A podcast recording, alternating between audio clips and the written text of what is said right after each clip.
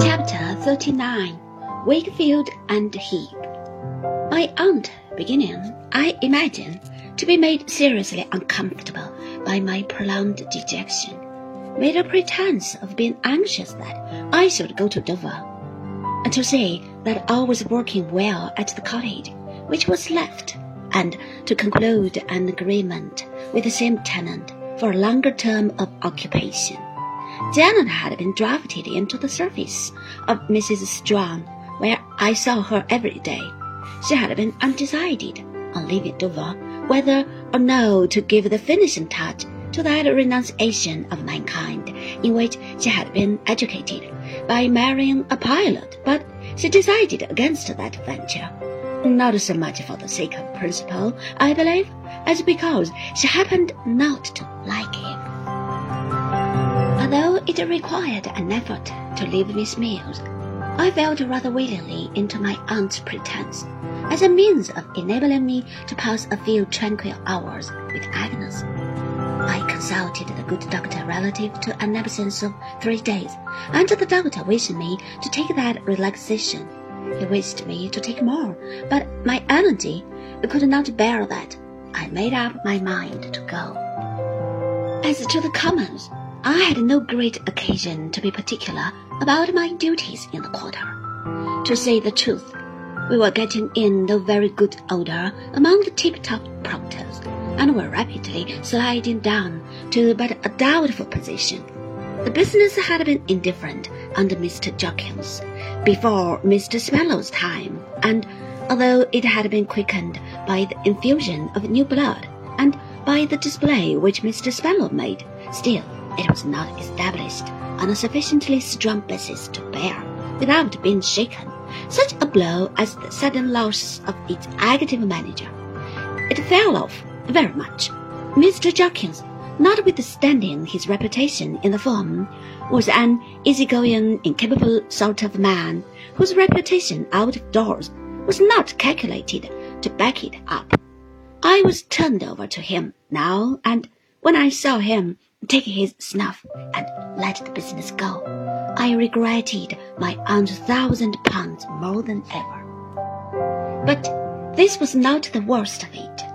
There were a number of hangers-on and outsiders about the commons who, without being proctors themselves, dabbled in common firm business and got it done by real proctors, who lent their names in consideration of a share in the spoil, and there were a good many of these too.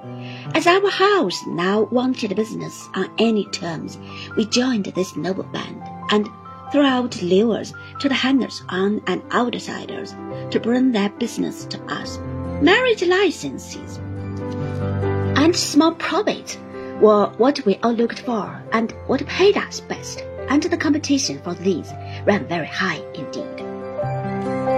Kidnappers and inveiglers were planted in all the avenues of entrance to the commons, with instructions to do their utmost to cut off all persons in mourning, and all gentlemen with anything bashful in their appearance, and entice them to the offices in which their respective employers were interested, of which instructions were so well observed that I myself, before I was known by sight, was twice hustled into the premises of our principal opponent.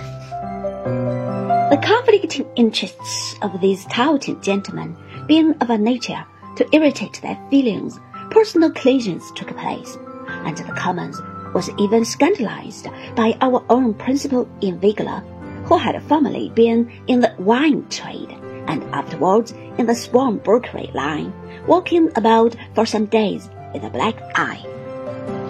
Any one of these scouts would think nothing of politely assisting an old lady in black out of a vehicle, killing any proctor whom she inquired for, representing his employer as the lawful successor and representative of that proctor, and bearing the old lady off, sometimes greatly affected, to his employer's office.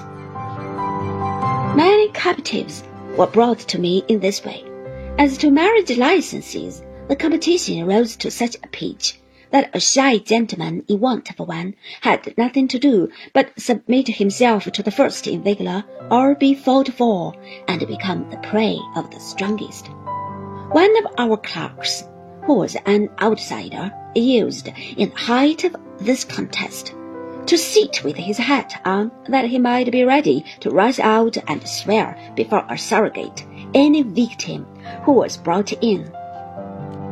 The system of inveigling continues, I believe, to this day.